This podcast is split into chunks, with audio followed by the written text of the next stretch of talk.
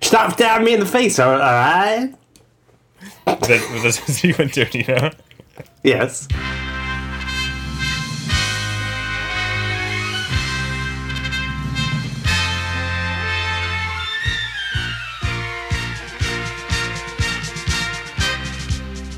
So uh, let's let's introduce the show. I'm Hunter. You're Hugh. That's correct. But what's the podcast we're on? Priority Plus. It's a podcast about movies, pizza, food, so much more. Entertainment news, box office? We're committed to doing entertainment news. Yeah. You said it, so it has to go in. What do what are we discussing on the show today, Hugh?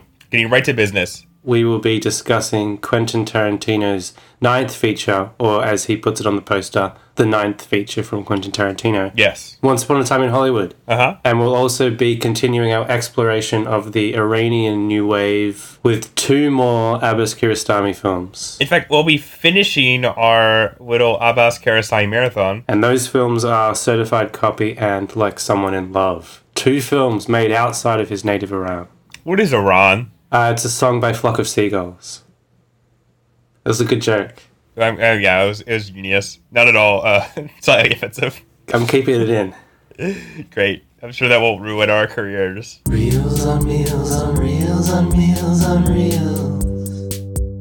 Reels on reels on reels on reels on reels. Hunter, what uh, what meals have you had today?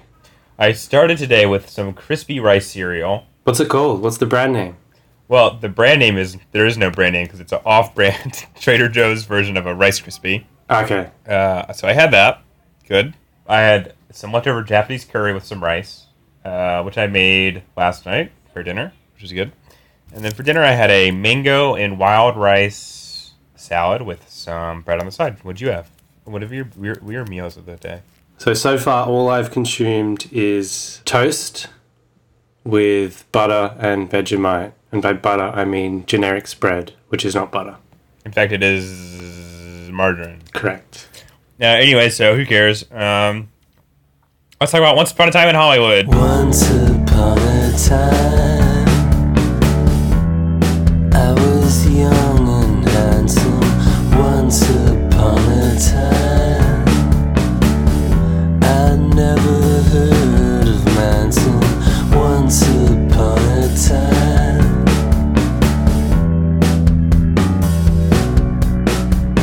Once Upon a Time in Hollywood.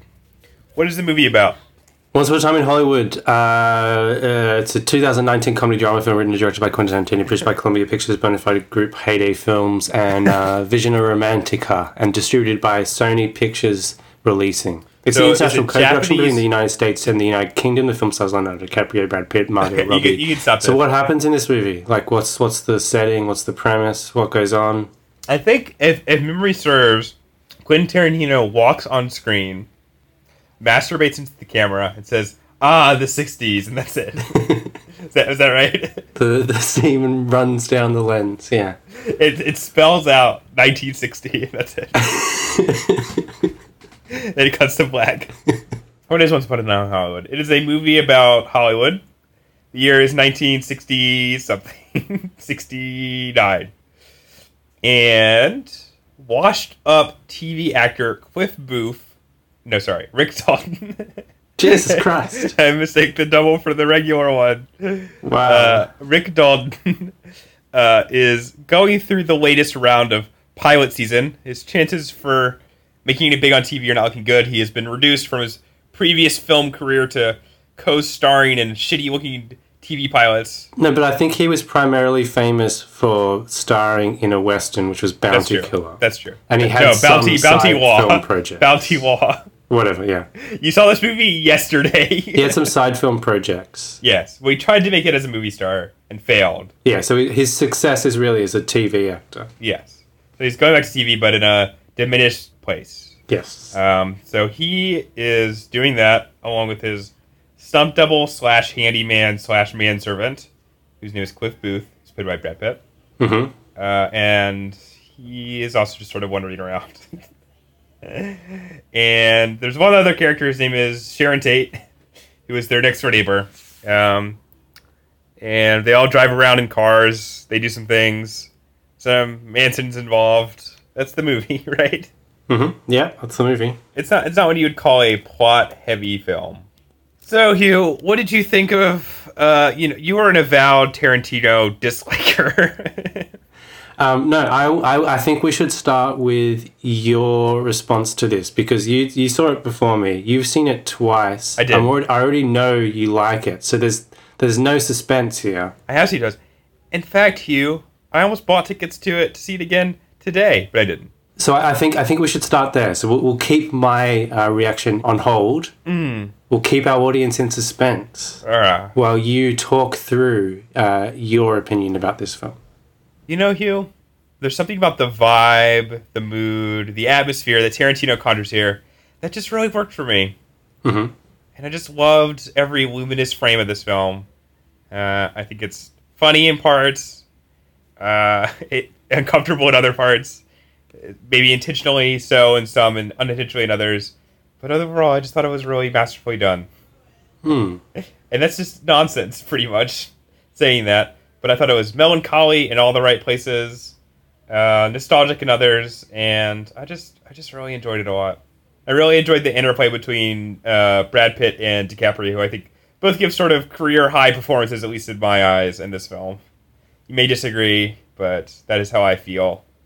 Uh, I think I, I enjoy the fact that Tarantino has sort of reined in some of his more showy impulses here hmm this one was very it's not as sort of in your face with its style as, as many of his other films are i think you'd both agree on that Mm. it is it is somewhat restrained in terms of its just pure visual language i think that really works in its favor uh, and i think it has several great montages i think the soundtrack is expertly chosen even if i don't uh, like some of the music that's on it uh, and you know, Hugh, I think I think Tarantino and I dislike hippies for maybe separate reasons, but um, you know, I just enjoy a good movie that also seems to really hate hippies.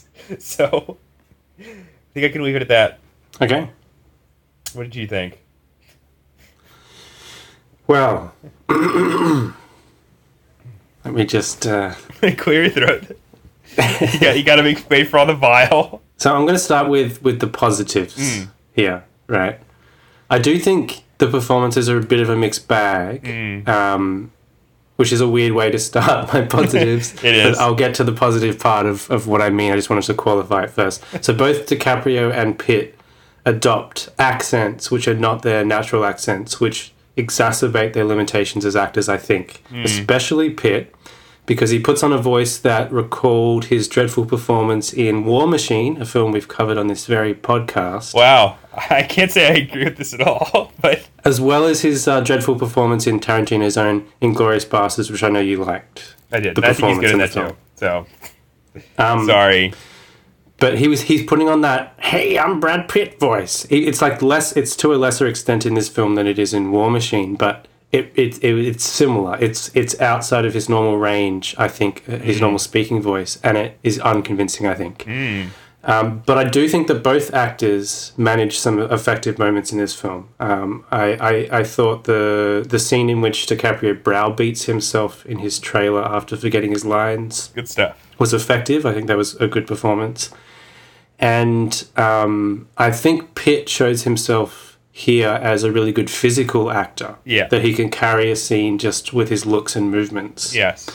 Um, so it's kind of a shame he doesn't have as few lines as Margot Robbie. There's a, there's a nice sequence of him repairing an aerial uh, on a roof, um, topless, Yes. and he captivates just just with his physicality in that scene. That was a nice acknowledgement of like an old Hollywood virtue that he possesses that obviously Qu- Quentin Tarantino is playing up here. Yeah. I mean, I mean, I, we'll, we'll talk about it a little bit more because I watched it, and it's not a coincidence that I watched the film Model Shop. But you know, there's something about Gary Lockwood's physical performance in that film as well Yeah. and and that was one of the reasons uh, after Harrison Ford fell through that um, Shark to me went with Lockwood. So I, I do want to give credit there. So the and I don't give that credit lightly because neither actor has ever impressed me very much. I also want to give credit to that extended sequence where um, Brad Pitt as Cliff Booth goes to the the Manson Ranch. Um, that scene seemed to encapsulate Mm, what Tarantino is aiming for with this synthesis of history and myth. and it was genuinely compelling on its own terms. And I like the fact that it doesn't it doesn't end in the way that you might expect it to as well. Indeed. Um, but I, d- I don't really like this film.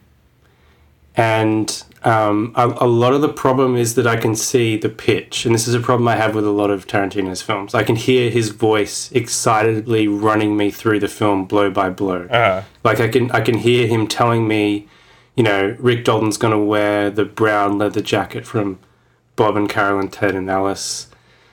Cliff Booth is is gonna live by an oil rig like Gary Lockwood in the aforementioned model shop.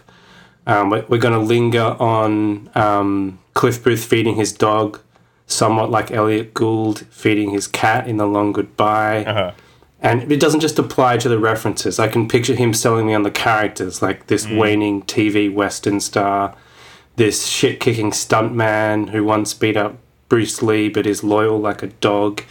And and on on Cliff Booth, much has been made of the suggestion in this film that he murders his wife and gets away with it, right? uh, That's that's been a bit of a controversial element among some other controversial elements of this film. Um, and some people have said it's Tarantino deliberately introducing an unsettling element to his character to sort of undercut the heroism that he displays maybe later in this film or something like that. Do what did you make of that? yeah, that's actually basically what I made out of it.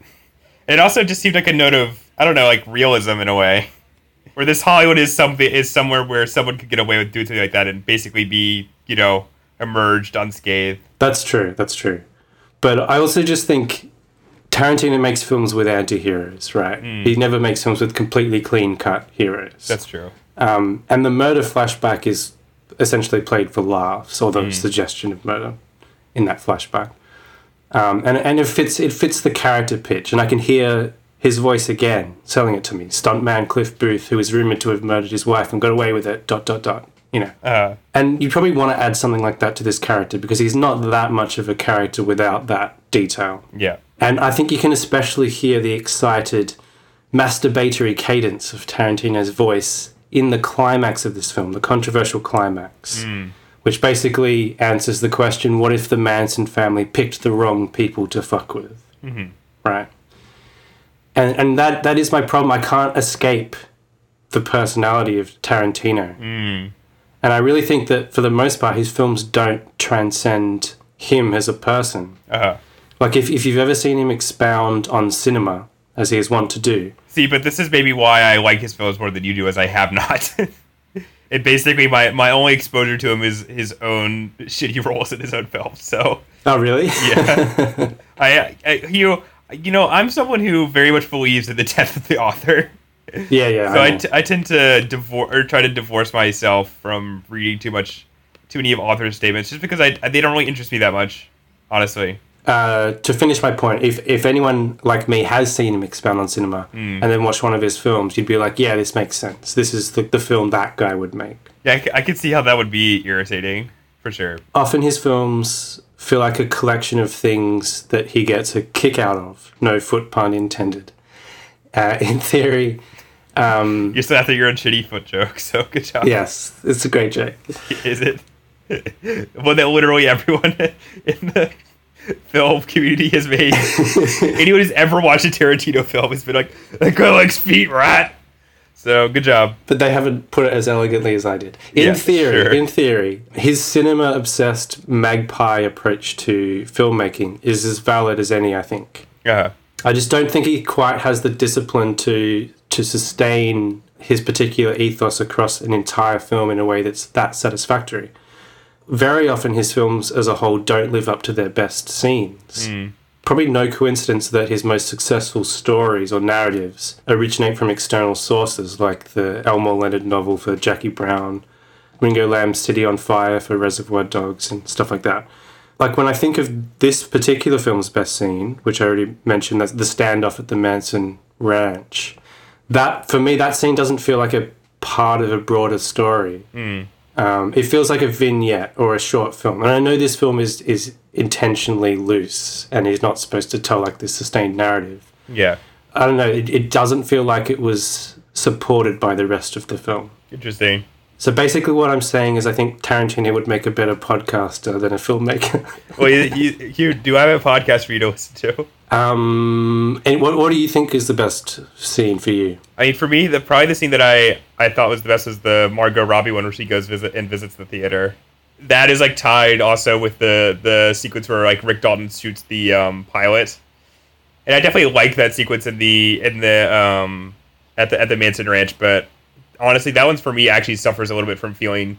Well, no, I guess I don't know. I, I see. I do like it. That's the problem. Is there's nothing in this film that I'm like this is like I could say like yeah, it does feel slightly disconnected, but I kind of like I don't know. I, I enjoy that quality to be honest. Like I feel like you're someone who cares a little bit more about I don't know more c- maybe not coherence, but put togetherness. You know what I mean? Than I do. Uh, that, I mean, that could be true, but I think what it is, right? I don't think Tarantino has much interesting to say about life, right?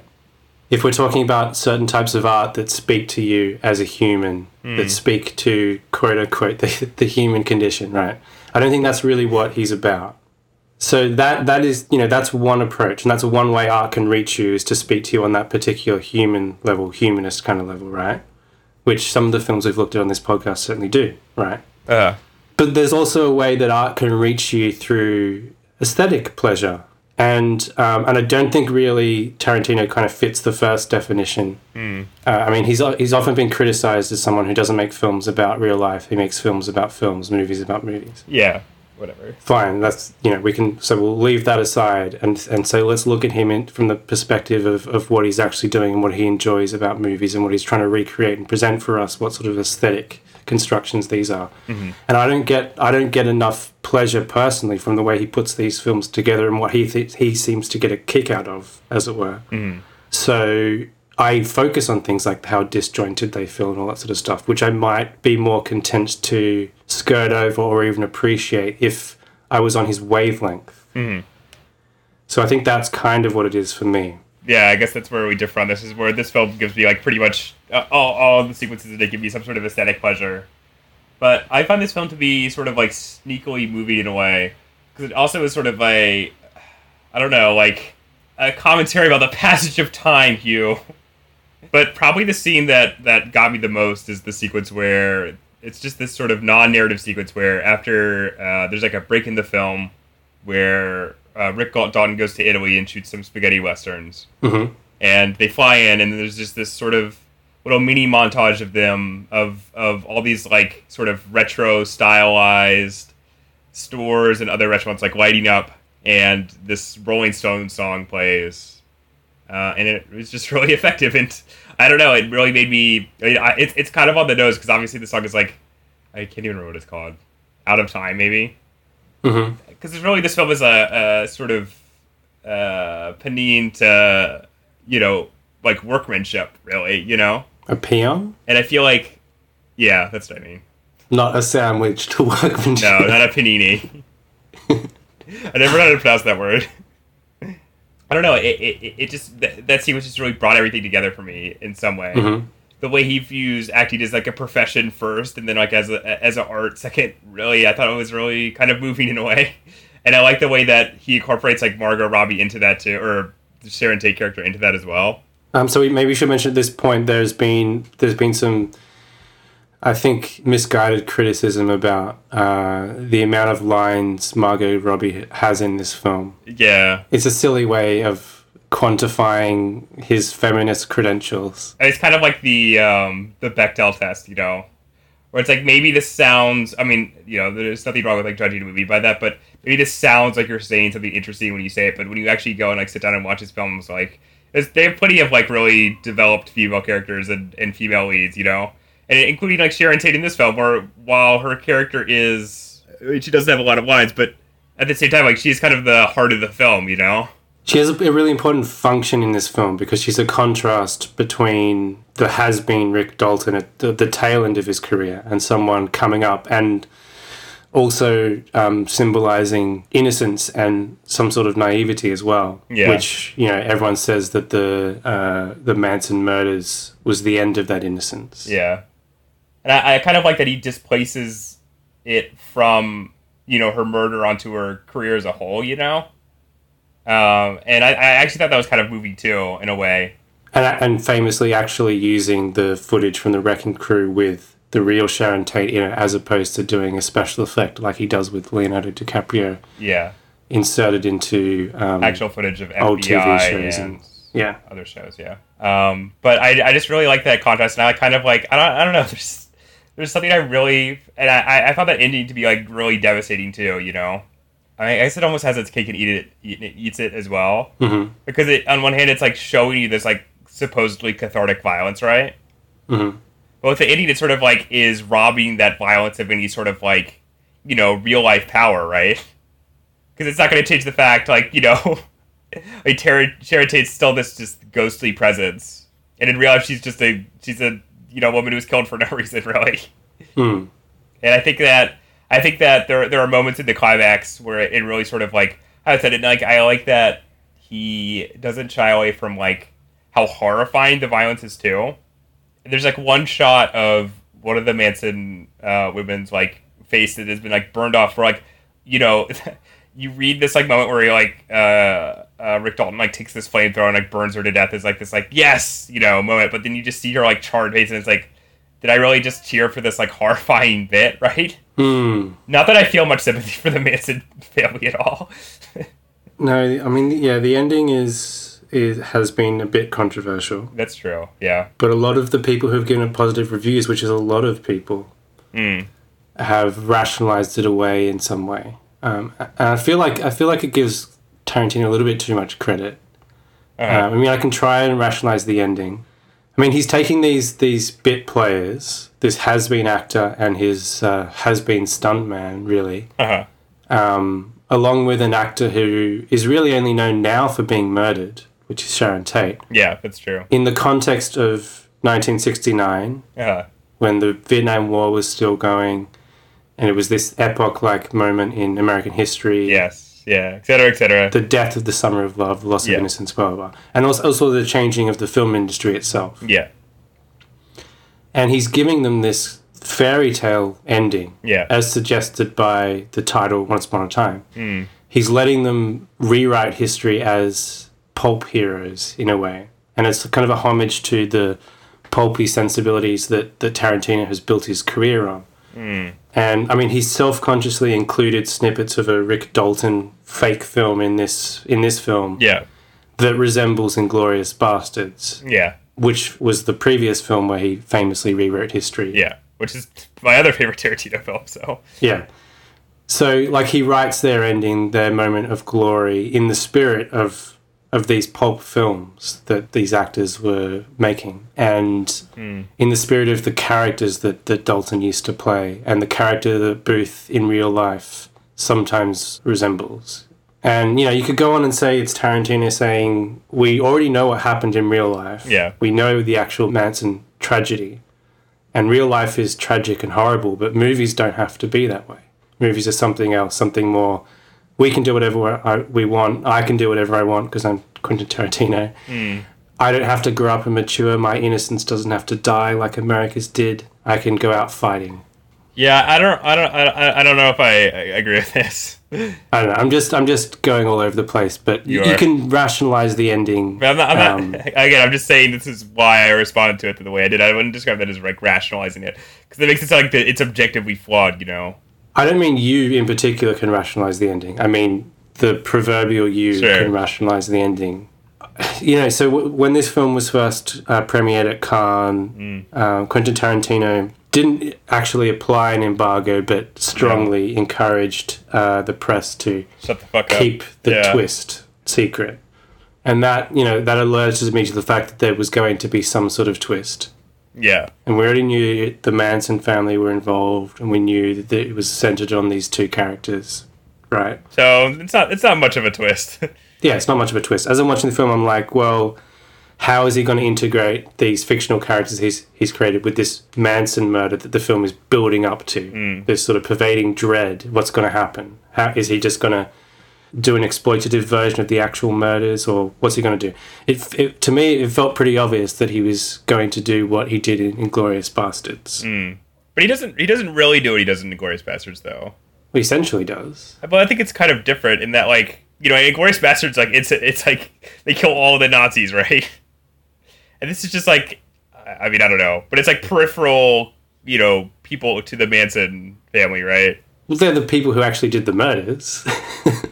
Yeah, it's central people, but it's not like, you know, no, but like like presumably, if you if you follow this through, they would trace them back to the Manson Ranch, and the investigation would start from there. yeah, and they wouldn't have an opportunity to do what they did.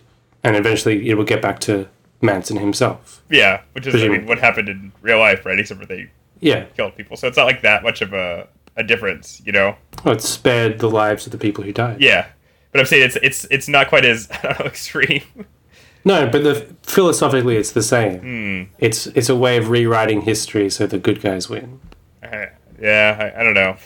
I don't know, like I don't is he getting you to examine your relationship to cathartic violence or is he just indulging in cathartic violence? I mean, uh, I would definitely say I, I think he's, you know, you need to examine it.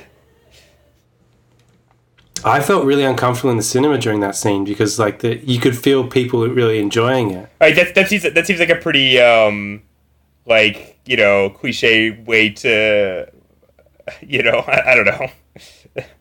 I know we just like your your reaction. but the, it felt like the it was hitting the audience in the way he intended. Right. It felt like well, we've been we've been kind of enjoying the company of these people throughout the whole film, and now they're uh, changing the ending that we've expected, or like we've been we've been. But I don't, I don't, I can't imagine that many people. Like, how many people are watching this movie being like, "Yes, this is like we know how the Manson murders went down exactly, right?" Mhm. And this is rewriting our narrative of it versus like just people watching this movie being like, "All right, now that there's going to be some violent action," you know what I mean? Well, either way, it's it's still Yeah. a cathartic moment of heroism or something. I could sort of I could sort of get the case that that um, he wants to have his cake and eat it too by both indulging in the violence and maybe making it a little bit too unpleasant to enjoy. Yeah, but I think that's whole Wholeheartedly. whole Tarantino's like thing, right? That's definitely how I felt about it. So Because, I mean, he does like pulpy violence, and Hmm. some of the films he, he does he, he takes inspiration from can be this violent and this uncomfortable and this extreme, just as part of their pulpy aesthetic without necessarily commenting on anything, right? Hmm. sure, So it's hard to know like has he pushed it that far just because that's the sensibility he likes, or are he actually trying to say something here, or what? I mean, It- I, it's the whole I, I scene- personally would the whole scene you know, Hmm. feels like he's played it- played for laugh and catharsis to me. well, we can we can disagree. Yeah, I, I just don't think he's for me. Not for me. Oh, well, th- what this was for me. It's probably my favorite film of the year so far. Mm. um, and uh, I don't know. All right, all done. Well done. Okay. Uh, so now we go on to pizza talk. Bad film. Nope, great film. Uh, pizza. What's it called? Pass a piece of pizza, baby. I want some pizza, lay me out a slice. Fetch a fallon feature for me. It's the police, sorry, dig them fights. Uh, you. I, mine's gonna be short. Didn't have any pizza. Mine's also going to be short. Didn't have any pizza. All right, moving on. Project time, it's project time. Project time, it's project time. Project time, it's project time. Project time, it's project time.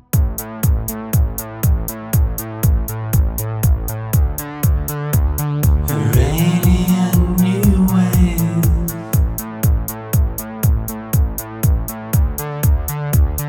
Iranian new wave. Certified copy, Skippy is hoppy. Babies get stroppy, poopies go ploppy. Certified copy, I should probably stop it. Abbas Kiarostami, final two films. That's right. Like someone in love.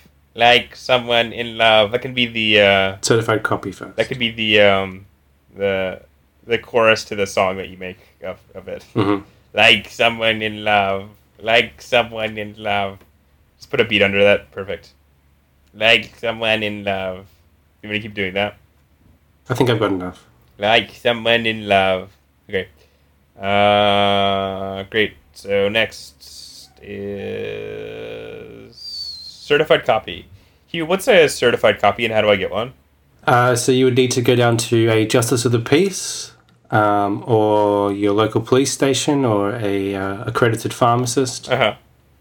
with photocopies of your identity documents, along with the actual identity documents, and then they will certify that the copy you have made Yeah. is a copy of the original, Uh, and that allows you to mail away for things that require identification without having to mail your original identification items. great. Uh, so what is the film certified copy by Abbas Kiarostami about? So it's it's the first film that Abbas Kiarostami made outside of Iran, Yeah. and it is sort of a Euro pudding production Uh huh. featuring France's own Juliette Binoche Yeah. and Britain's own. Australia's own. Sorry, Australia's own. Keith Hamilton. you have to admit there is a it, it- there is a resemblance between you and him. He's a handsome fellow, of course. yeah, just like you. Yes, okay, and Britain's own opera singer Yep. William Schimmel in his first role, Not his only role. not his only role, because he went on to appear in Michael Haneke's Amour and another film. Michael Haneke's I don't give a shit about this film. Part seventeen. You can understand why uh, Kiarostami cast him because he has that same sad old face that he seems to use a lot. And reading reading about the production of this film, apparently he was going for several people with sad old faces, yes, yes, including Robert De Niro. yeah. So, so it's got Juliette Binoche, Juliette Binoche from France, a British opera singer from England, and it's set in Italy. yeah, Uh, in Tuscany specifically. And it was uh, made with money from France, Italy, and Belgium, Wow, not Belgium. and it's trilingual. It is like every other European art film of the last 10 years, funded by a bunch of different places, most of which not even the country of the primary language is spoken. So that is the film. Yeah, that's it. It has a Done. plot as well, I guess. Uh, so, so sort of a plot. the the British dude, James Miller, has written a book about the idea of uh, copies of original works, and it's sort of a, a philosophical meditation on the worth of a copy, and dismantling the idea that there is more value in authenticity. Yeah, yeah, whatever. It's all it's it's very um, you know, the age of art or the uh, work of art in the age of mechanical reproduction. Yes, correct. We all got it. So he's this dude. He's in uh, he's in Tuscany to, to give a little talk about his his work, which has been translated into Italian. Yes. Juliette Binoche is an antiques dealer. She's there with her son. She's like, yeah, that guy's handsome. He looks like this Australian guy. And then uh, she organizes to meet him and show him around her antique shop. But uh, he would rather sl- slather his sauce on her, on her Binoche buns. Uh, I think I think I'd rather not slather his sauce on it on her. I feel that is a uh, d- maybe you watch the wrong film. Maybe you watch the the copy of the film that is in fact a porn version of it. You're trading going on Pornhub instead of the Criterion Channel to watch this. Uh, Oh, damn it. Damn it. Uh, they decide to hang out. Um, they go for a drive. And over the course of the film, their relationship begins to mutate from relative strangers to seemingly a couple that has been married for 15 years. What is going on? That's the film. That is the film. You're right. Big fan of this film, Hunter. Well, Hugh, if you had asked me before I rewatched it, I would have said, "Yeah, I'm a huge fan of this film." I saw this movie when it was originally released back in 2011 or 2010 even. Oh, did you really? Yeah, I saw it in a theater. The Departed, the the uh, DOA. Yeah, The Departed is Scorsese. no, it's Kiarostami. Okay. Uh, I, I may have seen it in 2011. I don't know. But there's an art house theater that I would go to all the time with my grandmother, and we went and saw this together. And I remember being blown away by this film when I was, um, I guess, uh, 16 or 17. Did Grandma like it too? Yeah, just like the Tree of Life. Anyway, and well, I, my, you know, I gotta admit, I was kind of, uh, I still like this film, but I found the opening section to be less compelling than I would have anticipated. Mm. In fact, I thought the second section, the relationship mutates, to be much more interesting uh, than the first. Maybe it's because I've been poisoned by years of graduate school, but I thought a lot of the sort of uh, concepts that are sort of played around in the beginning to be a little uh, surface level, let's say. I agree. It feels a very a very basic philosophical discussion. It feels it feels like something that you know that uh, Walter Benjamin uh, in the year of let me just do a quick search. 1936 uh, had pretty much closed Yep. with his great essay, uh, and I thought it was strange that the film didn't try to position itself in relation to that essay or anything. And I thought that whole section was kind of boring as a result. um, but I still think this film has value. So, what do you think?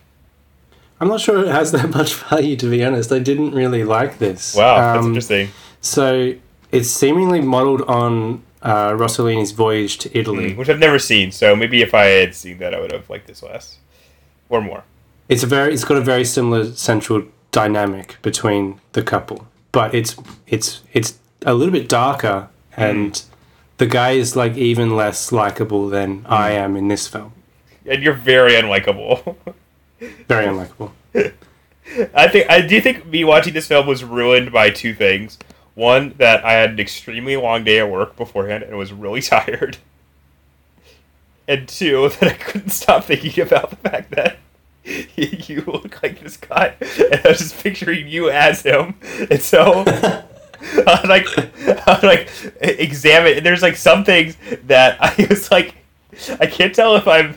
I think this is bad acting or if this is how I think that he would act if he were put in this, if he's doing this role. You mean how how I would how my performance would be Yes. or how I would act as a person in that position? Both. Okay. Because I was like, man, he, he was really killing these lines. and so I was like, yeah, I can see you be in a relationship like this. You consider me gentle but cold. Trying to coldly rationalize away my, my lack of um, affection. Yeah, your lack of affection for Quentin Tarantino. exactly. I fucking got you. Um, yeah, so so there is there is echoes of Voyage of It- Italy, and that seems deliberate maybe. Um, it does have shades of like Linklater's before trilogy as well. Yeah. and even in the mood for love, in the performative uh, nature of their relationship. Yes, that's true. And how their the relationship is affected by other people's performance of their own relationship too. Yes, but it's certainly not flattered by the comparison with In the Mood for Love. I don't Yeah, think. which is a perfect film. Yes, and I think this does suffer a similar problem that affects at least two thirds of the Before trilogy, Mm, which is that the philosophical dialogue that the characters spend most of the film engaged in doesn't feel remotely convincing. mm, And it exists in this awkward middle ground between cinematic naturalism and something that would be more appropriate for the stage. mm. And it's not believable enough to pass for naturalism, and it's not well written enough to pass for something worthy of the stage. Yeah, I, I agree with that. So it's just kind of this awkward, uh, very unconvincing um, dialogue. Mm, Um, I mean, it does it does feel like a Kiristami film. It retains his Yeah. signature pacing. There, there's some really gorgeous shots in this. and there's those deliberate lulls where we just hang on something that's not the the central characters or There, there's one shot which I actually think is done better in the next film we're going to talk about. But um, there's one shot where they're just driving along and their faces are ba- basically completely evaporated by the landscape that's been reflected on the, the windshield, which I was really taken by. yes yes and that is done better in like someone in love i agree but yeah there's there's i like some of the pauses and the rhythm of life going on all around and there's this moment where they're, they're taking a photo with a couple Yeah. mm, um, who, who've just been married. And we see the next bride sit on the seat that uh, I previously occupied. And we don't follow the characters in to take the photo. We just hang hang there on yeah, the, the I, person in, who in sat fact, in down. fact, this sort of action of the film uh, does that in several respects, where it, it's often placed in the background of of shots, and there's something else to occupy the foreground. but I, I did also feel that, that he feels less interested in the location and the Mm. landscape here than he did in his better Iranian films. And I think the greater fidelity photography Hmm, had a certain flatness about it that did make it look like any number of European art films Yeah. of the same era. And I- if I was like channel surfing one day and I came across this movie out of context, I probably would have just written it off as yet another dull French meditation on love or something. I agree. I don't think it's quite that, but No. Hmm. I also don't think it's that far off. We do have we do have his signature metatextual games. Yeah. So we, we get the, the strange transition that this central couple makes Yeah. from being like we, we- we don't actually know what's what's taking place. Are they No. Hmm. strangers pretending to be a couple, or a couple pretending to be strangers pretending to be a couple? Yeah. And uh, we get somewhat ambiguous ending again Yeah. um, a central thesis around what is authentic and what is not. And then, you know, does it matter what is being performed, what is real, if we're watching a reproduction anyway? And, you know, Yeah. there's all these layers that you could Yeah, yeah, tease yeah, out yeah. if you if Whatever. you wanted, which I don't particularly want to do. No, neither do I. There is stuff you could talk about here if you wanted to. Like, for example, if you assigned this film in a cinema studies class, Mm. Just see like a film that's sort of made for that approach. Maybe maybe why it's been so lauded. But I do. I like. I mean, the experience of watching it, I found modestly enjoyable. I didn't get bored, and I watched it fresh in the morning, not after a long day at work because I don't work. Yeah. Um, Piece of I, shit. I still don't think it's an especially successful or satisfying film. It felt a No. little empty to me, uh, very unconvincing, and there was something even a little lifeless about it. I I do agree about the first maybe two thirds, but it- I don't know. There's something that just sort of um, really worked for me in the in, as- as the sort of like you know the film reaches conclusion. I actually found the the final couple of shots to be really melancholic and sad in a way, Mm. uh, and they, it, it it sort of becomes like you know I don't know. You talked about it being a meditation on love and stuff, but that stuff actually. Some of the stuff when they're in the cafe, I thought was a little forced, you know. I- I, I think. I think his performance suffers a little bit there, which Yeah. probably shows his inexperience as Yeah. a film actor. And that's maybe why I was reminded of you too. So I feel like you did your, your petulant voice. but anyway, um, so that uh, uh, not to credit. I mean, you know, it was your it was your first performance, so Yeah. Oh, the one thing about this film, uh, again, I didn't like dislike the experience of watching it, but sort of intellectually, I dislike this film to the extent where it makes me question my positive reaction to some of his previous films, and maybe wow, maybe like tempt me towards uh, downgrading some of them. really, yeah, it just made me a little bit suspicious about Kiristami. But I mean, I think that's wrong. But yeah. Just there, there's something that seems kind of empty about this. I, I do agree, Hmm. but uh, my opinion was kind of um, I don't know. I, I uh, it was it was maybe uh, upgraded a bit uh, from another film we watched, so we'll see. I, I quite like the idea of what happens in this film, which is the that transition between apparent strangers to hey, maybe they're actually a couple. Yeah. Mm-hmm. What's going on here? I think that's interesting, but I don't think the transition is handled very well. It felt clunky Yeah, um, I kind of. Mm. I at do agree points. with you. I do think I'm more positive to this film than you are, though. Maybe I haven't ar- exactly articulated why, but I do think there is something genuinely. It feels close to Kurosami's heart. You know, maybe I'm just projecting onto this film, right? Well, apparently it's it sprung from a lie he told Juliette Binoche Yeah, that she but- believed. it, it seems to reflect his own views on marriage a lot. You know, Mm. which I I and I, I enjoy a jaundiced portrait of marriage. I think in in long term relationships. I do as well, but I think I think that this has been handled better in, in other films. My favorite of the Before trilogy, the only one that I think is a really good film, or, or the better of the three at least, is Before Midnight, where it's you know it's progressed further in time, and they're at that point where they're past the puppy love and rekindlings of an old romance, and it's it's an established couple. I do I do kind of want to watch those films just so I can watch that one, honestly.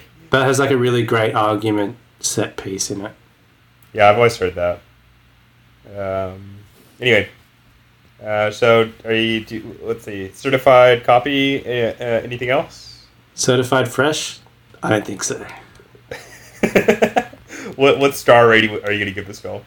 I might give it like two or something, two and a Mm. half. I give it a, I give it a three and a half. Gentleman's three and a half. Because there, there's enough in here I think makes it recommendable. I, I really like the photography. I know that you disagree to some degree, and I think I do think there are some flat sequences, but Mm. uh, and then it's kind of like a you know a film school fallback where you're like, yeah, I like how this looks.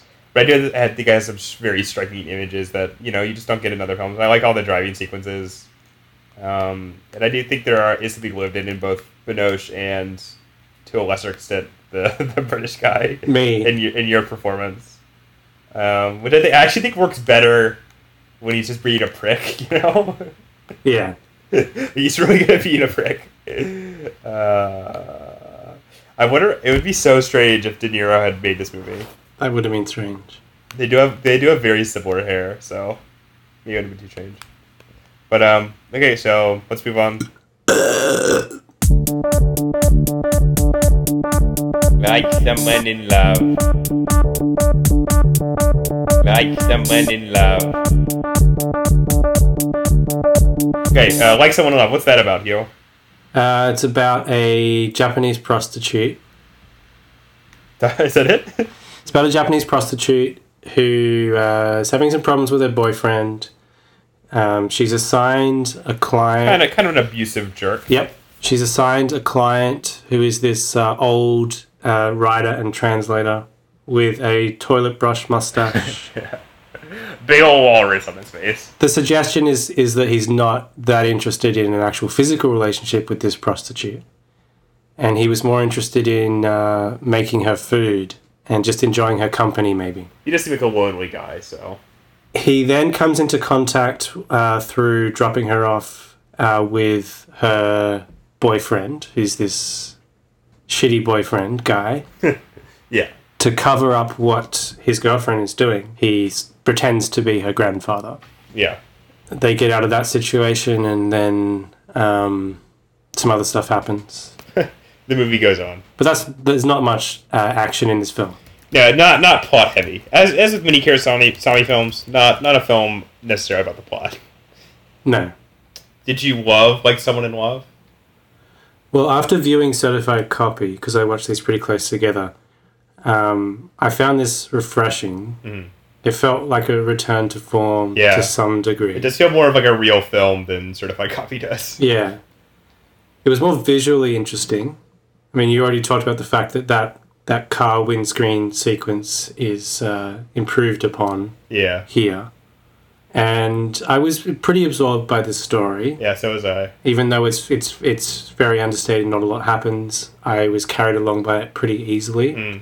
and um, it felt very much in sync with Japanese filmmaking, Mm. Yeah, which is interesting. it is. It was. It's not like a stylistic departure for Kiristami, No. but it just seems to fit the Japanese sensibility. Yeah, it doesn't feel Quite like he's seamlessly. he's in, in, embedding his own style onto subject matter. as much. I mean, obviously he is to some degree, but it does feel contiguous with like a legacy of Japanese film. So Yeah. and obviously there is an influence of Japanese cinema on Kiristami. he has admitted uh, in interviews in his own filmmaking his um, uh, admiration for uh, Yasujiro Ozu. So Yes, indeed. Um, but I will say that as this film wound towards its climax of sorts, the the confrontation with the boyfriend, I grew a little bit anxious because I realized there's not much time left in the film for any sort of resolution.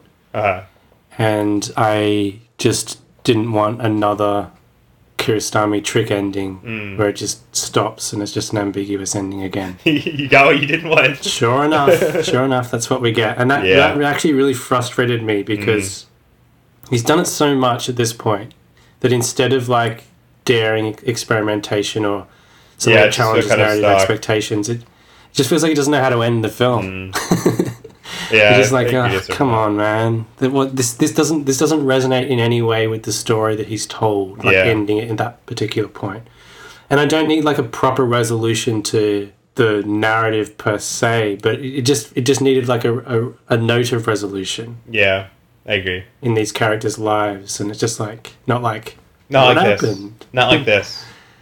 yeah. So what essentially, the- if we can spoil the ending for Yeah. our loyal listeners, the boyfriend has come to the the old dude's house Mm-hmm. to try and track down his girlfriend, and he's really angry. And then he throws a rock through the window, and the old guy falls over. That's it. That's then cut to credits. Cut to credits. And I, I really do think it's a shame because it, it sort of deprives the story or the, the preceding film of, of the resonance that it kind of deserved. Yeah. Because everything else was pretty spot on, I would say. Like it, it felt. Mm. I would go it so was far as to really say in this, this control. if if this film had nailed the ending a bit more, this probably would have been my favorite Kiarostami film. yeah, everything else is so masterfully done. I thought this film was like brilliant, and, and I, I do think that ending really sort of deflates it a bit, but I still think this film was really solid. And it's it, and like its production history and like the fact that it's like shot with an all Japanese cast. And that Kurosami is the only credited writer too, which is crazy. I mean, someone must have translated it, you know. Oh, they'd have to have, yeah. Um, but I just thought I, I it's just it, it seems so unlikely that this film would be great, and it just feels so right and good, you know. It has so much to recommend it, I think.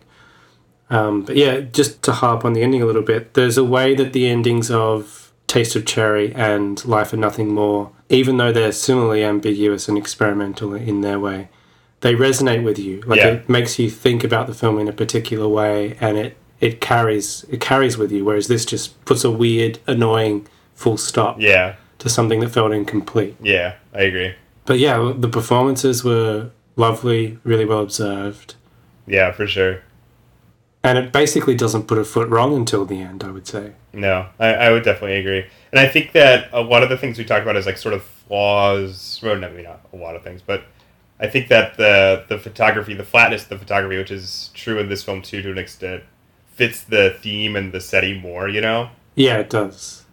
where because he's he's mostly. I mean, this movie almost entirely takes place in this sort of like, you know, I mean, as Tokyo is like this hyper industrial or urbanized place that that is it, it is flat and dehumanizing in a way, right? Mm. as as most cities are, I guess, to a degree. Um, and I think it, it really suits what he's going for, you know.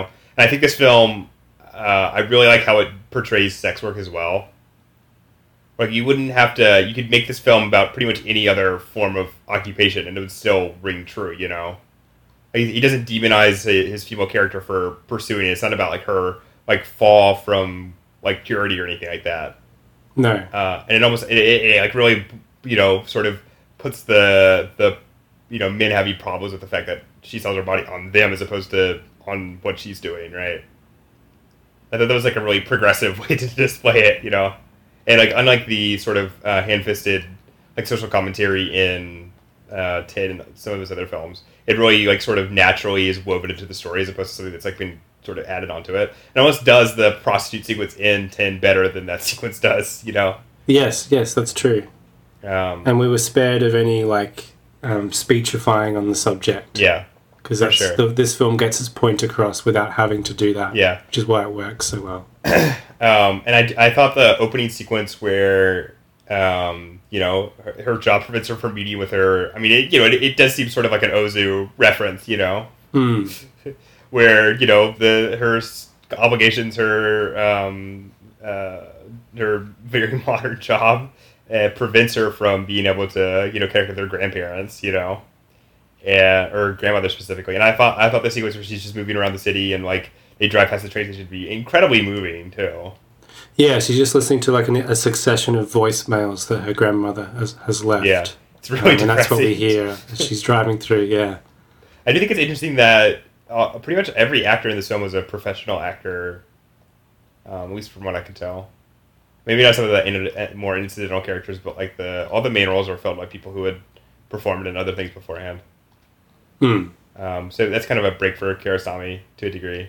Well, I mean, he said in in con- in the context of certified copy, he found it a much easier experience to make that film than he did the films he made previously because the crew was professional, the cast was relatively professional. and may- maybe it's it's it's more difficult to do that sort of you know non-professional acting thing when you don't speak the language that you're making the film in you know Certainly, yeah, it's it's much harder to scout for exactly what you want um, than than if you you know rely on professional actors which is not dislike the film at all because i think all the all the lead performances are really moving and great they are. They're very good. Everything everything had had a ring of truth to it in in Yeah. stark contrast to certified copy. I think. yeah yeah and it, it they all sort of exude this like natural lived inness too i think i mean it is you know it's a film about sort of the dehumanizing effects of, of modern life right Mm.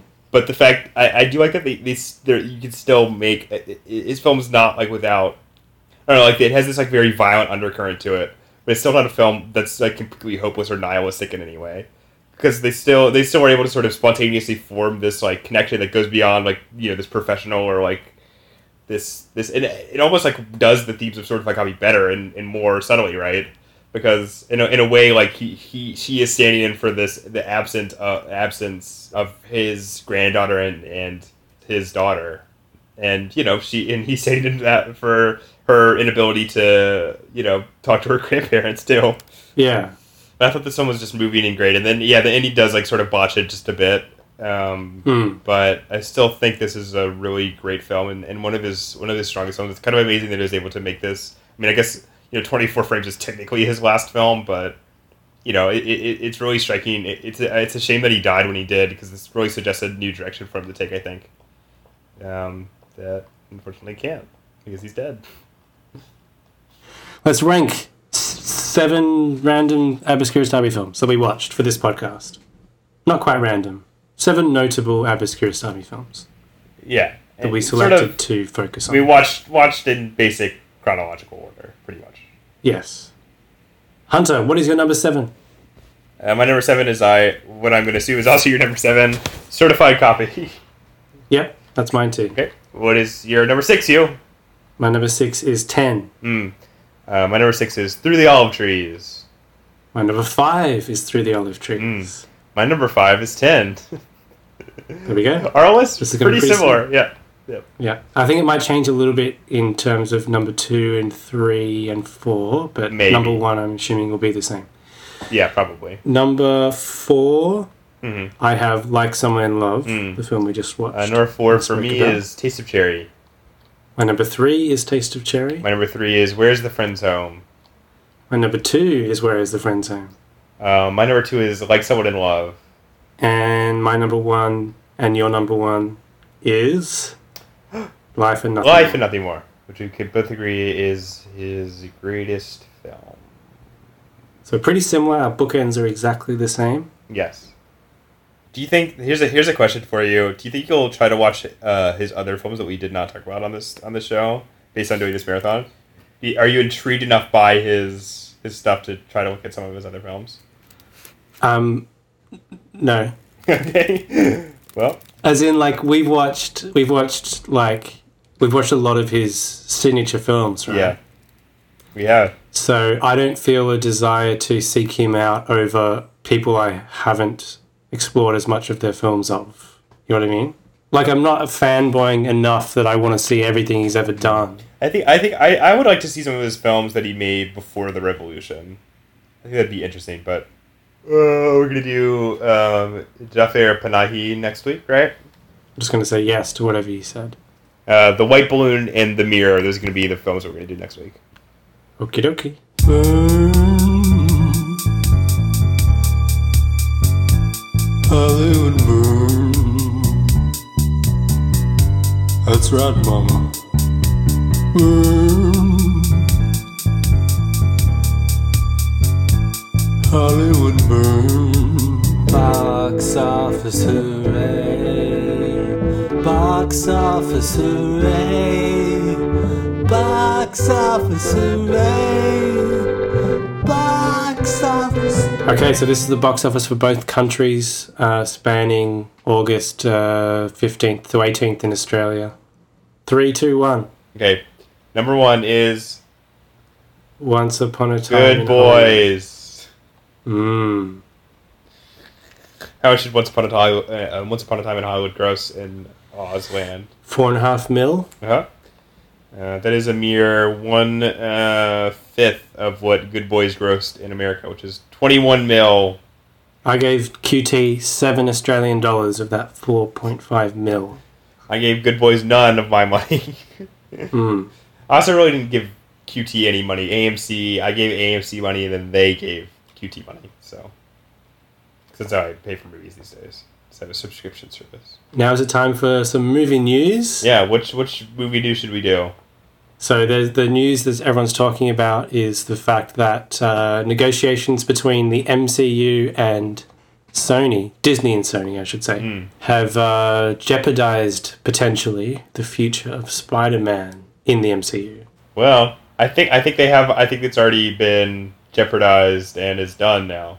From What I read, I think it's been. a- I think it is a done deal. Is it really? Yeah. Because I expected them to sort it out Now I think I pretty soon. think uh, that it has been confirmed, but maybe it's just like you know a further negotiation tactic or something to have it come out. I reckon there's just. I reckon it's gonna.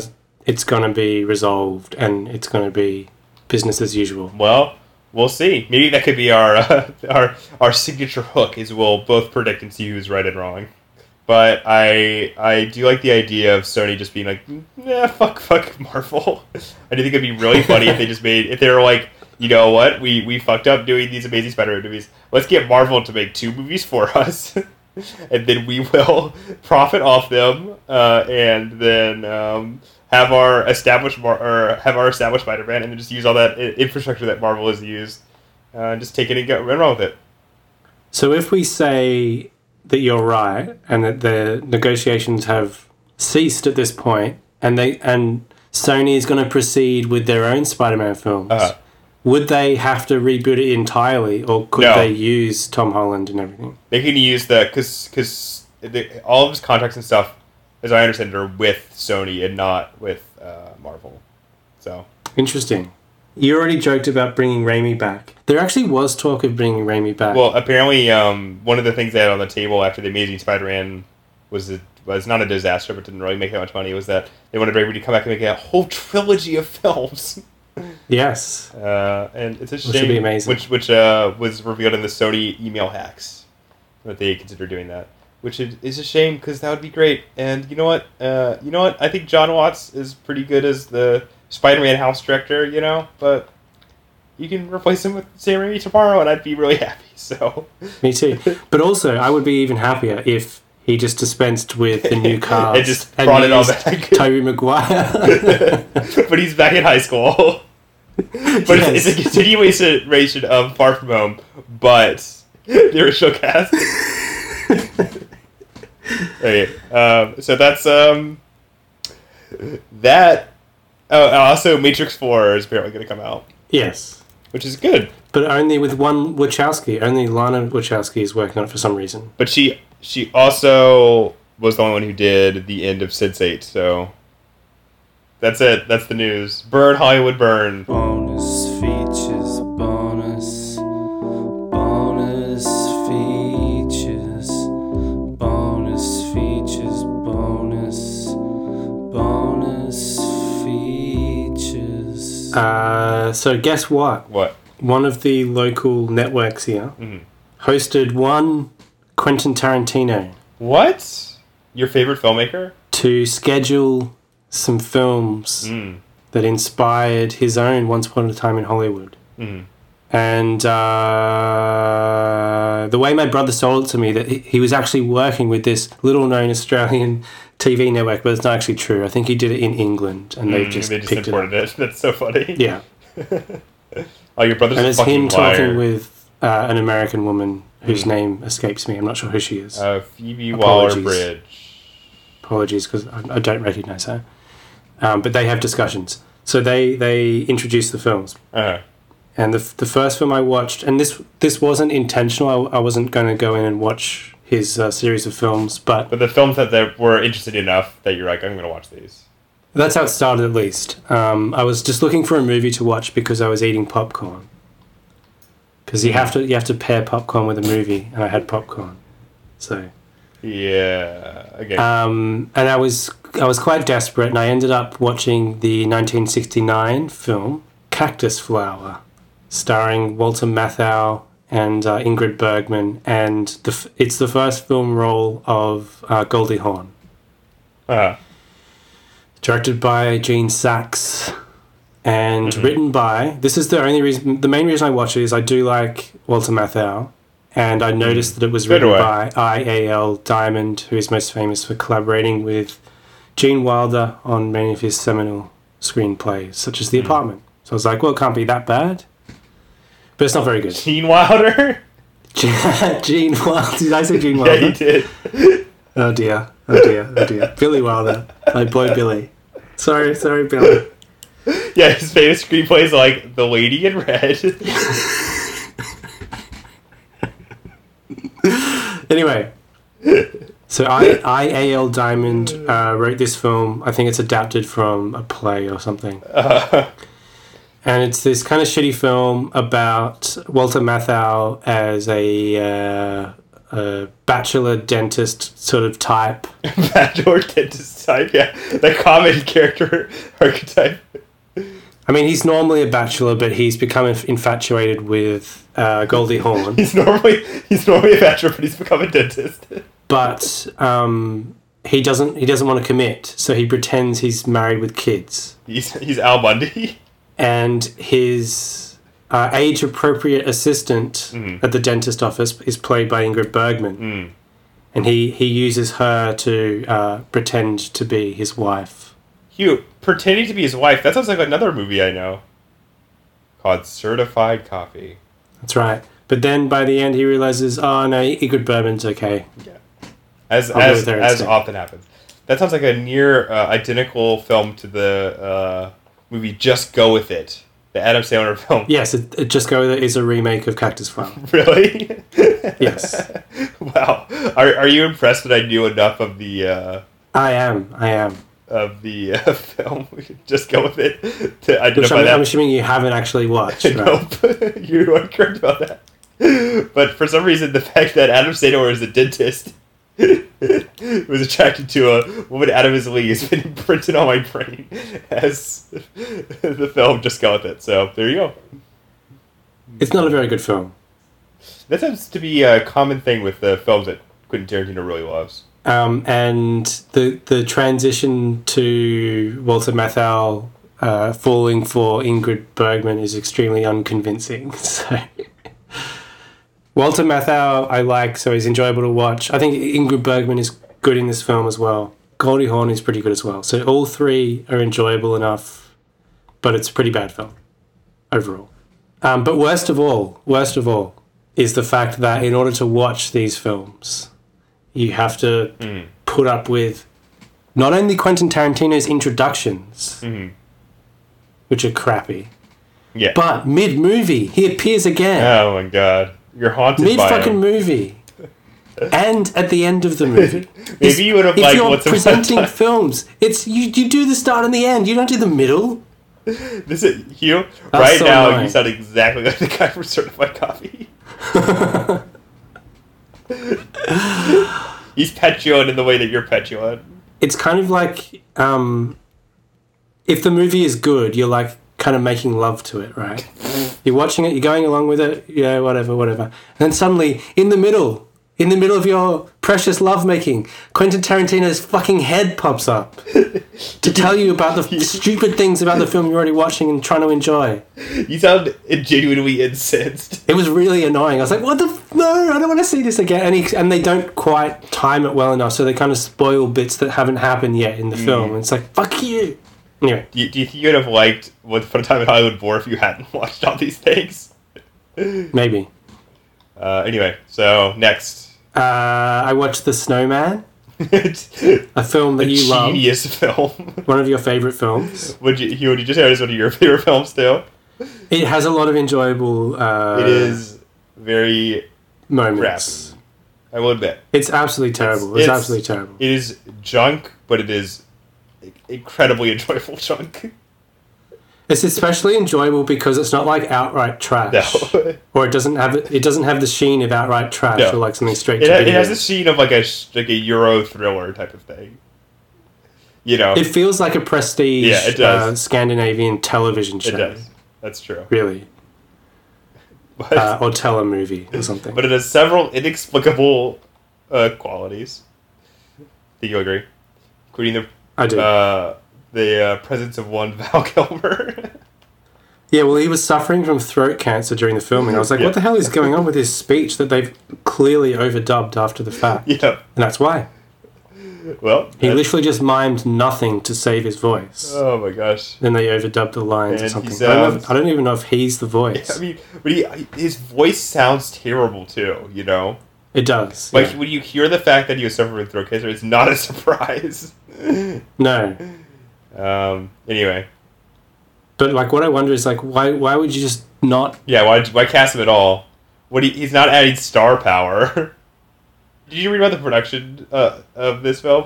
Yeah, I know. I know that like he said that they basically had no pre-production time and they were just told to start filming at a certain point before anything was finished. Yeah, and then and then they couldn't film like a third of the script or something like that. Which makes sense because there's like so many holes in the story, and it Yeah. doesn't feel like it progresses. It's like it Like, should th- be a there's so relatively many straightforward plots story. In that film, that have they seem to have no purpose whatsoever. Like the whole like political subplot, and you're like, what? Why is this in this movie? With is it John Malkovich trying to make stuff up? Who J.K. is- Simmons. J.K. is- Simmons, is- that's is in right. it. He's like a scummy. I love that everyone has a terrible accent, Well, it's weird because some people ju- uh, just Yeah. have a British accent, like Michael Fassbender, right? I can't remember. and J.K. Simmons a- attempts s- some sort of accent. I don't know what he was going for. But we said in Broad, Sweden. Scan- general Scandinavian. I, I love my favorite part of the entire film, besides all of it, is the weird iPad that uh, Rebecca Ferguson's character has. Yes. Yes, what was the deal with that? You, you feel like it's product placement, you know, but there's no product as far as I know. No, because it's the it's the worst design thing ever. It, look, it looks like it's from a sci-fi film, It uh, does. arou- like of the vintage of Total But Recall like or the, the- RoboCop. the best like a- part of it is that it leads to nothing. is she dead? Is she not? So many questions. Uh, what else? What else is great about this film? All of it. the snowman. Yeah. I love all the parts where Michael Fassbender gets blackout drunk and then wakes up in public spaces. That's his character. Yeah, that's that's his one character trait. His, his name is Harry Hole. He's estranged from his family, yeah, yeah, and he drinks. yeah, yeah. This is so original. and and but get this, he's still good at his job. So Wait, are you saying he's a brilliant but flawed police detective? that's right. That's no right. way, no way. He's messy, but an unusual investigative uh, style oftentimes leads to the truth. I don't, I don't believe it. I don't believe it. It's a trailblazer.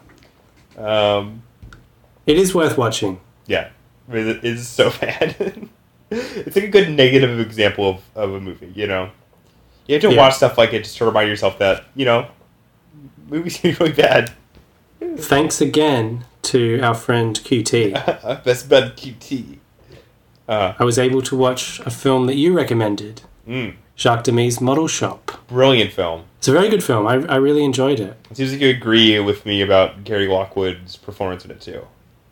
I think he's really good, and I think he's really well cast. So first Yeah. of all, uh, what we already talked about, which is his phys- physicality, and one of my, I think one of the pleasures of cinema, and unfortunately, it's it's almost entirely a masculine pleasure in terms of the who gets to do it And looking at people. is watching is watching like a confident guy just do things Yeah. physically just go about like open doors and like make himself coffee and Mm.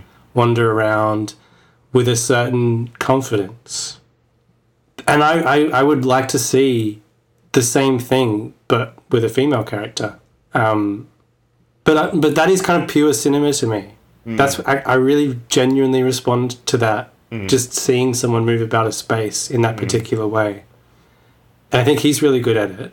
And I think his performance is, is really good for this particular character as well. This kind of this really entitled guy Yeah. who randomly meets this woman, yeah, basically stalks her, and then says, "I love you." yeah, Um, But it's not a complete. He's not a completely like hateable character e- either. There's like a vulnerability about him, and especially the note it ends on, which is really quite moving. yeah.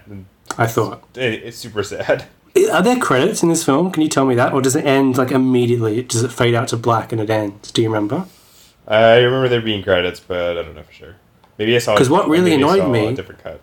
Uh, was it does it does end on that great moment uh, clo- zooming up on his face as he's getting emotional and his car is getting taken away and he's speaking to someone on the phone uh. and then cut straight to fucking Quentin Tarantino's face it should have been a almost dissolve. before it even finished fading out That's good. it, it should have been an imposition. I have one more film uh, this is also a QT recommended film Bob and Carol and Ted and Alice Mm. which is uh, directed by that guy from Curb Your Enthusiasm, uh, Paul Mazursky. It's about a couple that go on like a new agey retreat, and uh, they change their philosophy in life. They they start being open and honest with each other about their various indiscretions, and it's just the way it uh, affects this character and their uh, a couple of theirs that they're friends with, Mhm. and it's sort of a funny satire or semi satire because it's based on a real experience Paul Mazursky had, I think Mm-hmm. um, of that kind of new agey philosophy and the the effects it has. But it's also kind of a nice portrait of people uh, who are a little bit too old for the sexual revolution. Mhm. So it's kind of the awkward navigation between these more conservative older figures Mm-hmm. and the changing of the times and stuff. So it kind of has a parallel with uh, Once Upon a Time in Hollywood, Mm-hmm. um, not just in its wardrobe. But uh, it's not that great either. it's kind of okay. Hmm, interesting. That's the film. Okay, I'm gonna go through mine real quick, uh, and then we can do Dragon Forever. Also, real quick, Oh my god, I forgot about that. Jesus, how could you forget our brilliant segments, you? Uh, so I watched a couple of films. Uh, actually, I only watched two films. Uh, I watched That is a couple. uh, Suck My Dick. Uh, so I watched um, Christian Petzold's newish film, uh, Transit, uh, which you, s- you've seen Phoenix, right? Sort of his follow-up to that. Yes. Uh, and I thought this one was really brilliant. Moving uh, is sort of about a. It, it transposes this um, Kafka esque narrative of cir- circumnavigating um, visas and orders of transit and the like type of papers. Um, there was a Holocaust narrative originally. It transposes it to modern day um, uh, France and is sort of is trying to I don't know like create this almost spiritual distillation of of what it feels to be like a refugee uh, working through a place that actively wants to kill you, and it's great and moving. What do you mean it was a Holocaust narraco- narrative originally? Yeah, Was it based on something? yeah. It's based on a book um, written by a, a woman who fled the Holocaust. Ah, okay. um, and it sort of that's what, how it got its start. But um, uh, also with the same name, uh, and Ooh, it's good. I would definitely recommend if you can check it down to check it down. It's it's very moving and poetic and frightening and strange. It's a very curious film, I think, in a lot of ways, but um, it really works uh, and has some really it has a great lead performance um, by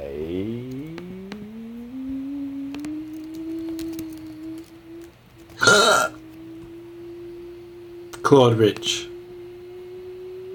uh, Franz Rogowski uh, as this German German refugee who's fleeing this sort of um, unspecified, you know, genocidal purging that is occurring across France. Um, uh, but it, it's it's a really really good film. Uh, and then I watched Olga George A. Picot. Yeah, I watched. Uh, I'm not even gonna listen to what you're saying. So I watched um, Elaine Renee's Jatam Jatam. Jatim Jatim, uh, which is sort of a film um, that where he was like, you know what, I'm gonna make my uh, que- I'm gonna make my typical editing style and sort of time jumping techniques that have been featured in my other films, such as uh, Muriel or The Time of Return and uh, Last Year at Marienbad. And what I'm gonna do is I'm going to Make a film? make a film that narratively justifies them. Okay. Because the film about this suicidal man who is um, basically signed up for this uh, experiment where he will travel through time, and then it sort of uh, fractures the chronology from there, and he sort of jumps in and out of his memories. and And if you've seen an Elaine Renee film from this period, you kind of know what to expect. I did find this one to be kind of cool to the touch, but it has a really terrific lead performance, um, which is uh, a little undermined by the fact that the female lead performance is kind of not a, not quite as strong, but it's a good film. Um, definitely worth a watch. It has some really interesting production design of the like central uh, or the the time traveling device, um, Mm. and uh, it has some really great touches. I think um, interesting film. Uh, that's it. Uh, This was written written by Stan Lee, right? yeah yeah, and yeah, also directed by Stanley. Um. Yeah. So. Drag on forever, I'll be fine. Drag on forever, anytime. Uh huh. All right, so I've been playing a lot of this video game called Final Fantasy XIV, which is part of the long-running Final Fantasy franchise. Are you aware of the Final Whoa, Fantasy whoa, whoa, whoa, whoa. franchise? What? You Final Fantasy XIV. Just said like 20 words in two seconds. Do you know what Final Fantasy is, Hugh? I do know what Final Fantasy is. You've been playing a video game called Final Fantasy something. Fourteen, 14. yes, which is a online multiplayer uh, role-playing game or a MMORPG for short. Is it? It is. Typically, I do not play uh, RPG or uh, MMORPGs, but I've been really getting into this one, uh, mostly because one of my friends. That's is not playing. usual for the series, is it? Uh, no, well, for the most part, they are single player RPGs, but there was a MMO previous to this one. Final Fantasy XI was also Okay. an MMO. Um, but I really enjoyed this game a lot, um, and it's a pretty compelling story, which is kind of a rarity for MMOs. Uh, it has really tight gameplay. Um, it's not too difficult. It's pretty uh, approachable for beginners. I really enjoy the world that is based on. Um, and this game has kind of a fascinating story behind it in that uh, it originally launched in, I think, 2012 uh, under just the moniker of Final Fantasy XIV. Okay. Mm-hmm. That launch was an absolute disaster. 2010 was when it came out originally. Um, and it basically got terrible reviews and not many people played it. And apparently it's just a really bad game. Okay. But they uh, turned it around. They re released the game as Final Fantasy XIV A World Reborn, or Realm Reborn, rather. And they sort of. Uh, What were the problems they needed to fix? Uh, you know, I can't. I haven't played the original release, so I don't know for sure. But I know that the original release has been it's been scrubbed from existence. So um, Did at least. Do you know if at least had like a troubled production history that caused it to be Uh, released before it had been finished? that's Or... my understanding. Okay. But this, they you know, they redid the whole game. Uh, they did an in-game event where basically the world ended, which has been incorporated into the story of this game, which is interesting. Um, and it's just a really great MMORPG. I really, if you have a friend uh, who you can play with, uh, it's a lot of fun. It t- sort of takes the basic uh, MMORPG gameplay, which is to say, there's like t- three um, archetypes of uh, classes that you choose from. I mean, there's a bunch of different classes, but there's three like um, roles that you fill: uh, healer, Mhm. DPS, or tank. Right? You're What's DPS? so DPS is just someone who does a lot of damage. Okay. Uh, tanks. What does it stand for? uh, damage per second? Uh, Oh. Tanks are uh, basically characters that occupy um, your the enemy's time. Okay. And they basically draw attention to themselves. Because they can take a lot of firepower. Yeah, but they're tanks, not take. I know that. Okay, I just wanted, wanted to make sure you didn't mishear me. I know that you can be a little slow sometimes with that sort of stuff. Mm. Um, But a tank is famous for the amount of armor yeah. that it, It's the same Contains. same principle. Same as well as the formidable firepower that it can wield. Also, yeah. No, not so much the firepower. Uh, so that is where they divert from the real life tank counterparts. yes. All right, continue. Uh, I'm I'm just um, you've sold me so much that I'm signing up already as we speak. on your computer. They can definitely play yeah. it. Um, it's it's a really fun game. It doesn't. Uh, I don't even know what to say. So it's considered silence. Well, we've only got uh, 40 seconds left. Um, Three is uh, guess how old my computer is? I guess I can't change. seven topics. years old. No, it's, it's I think it's nine years old. Wow, is it a desktop or a uh, laptop? Hmm. It's a desktop. It still runs pretty well. Still runs pretty well. Interesting.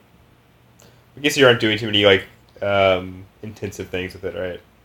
Well, I am because I use both the uh, high grade music editing software, which does struggle a little bit, and also Final Cut Pro. So maybe the you, film maybe you editing could play Final Fantasy 14. You, you should join up right now. of Brown Hole.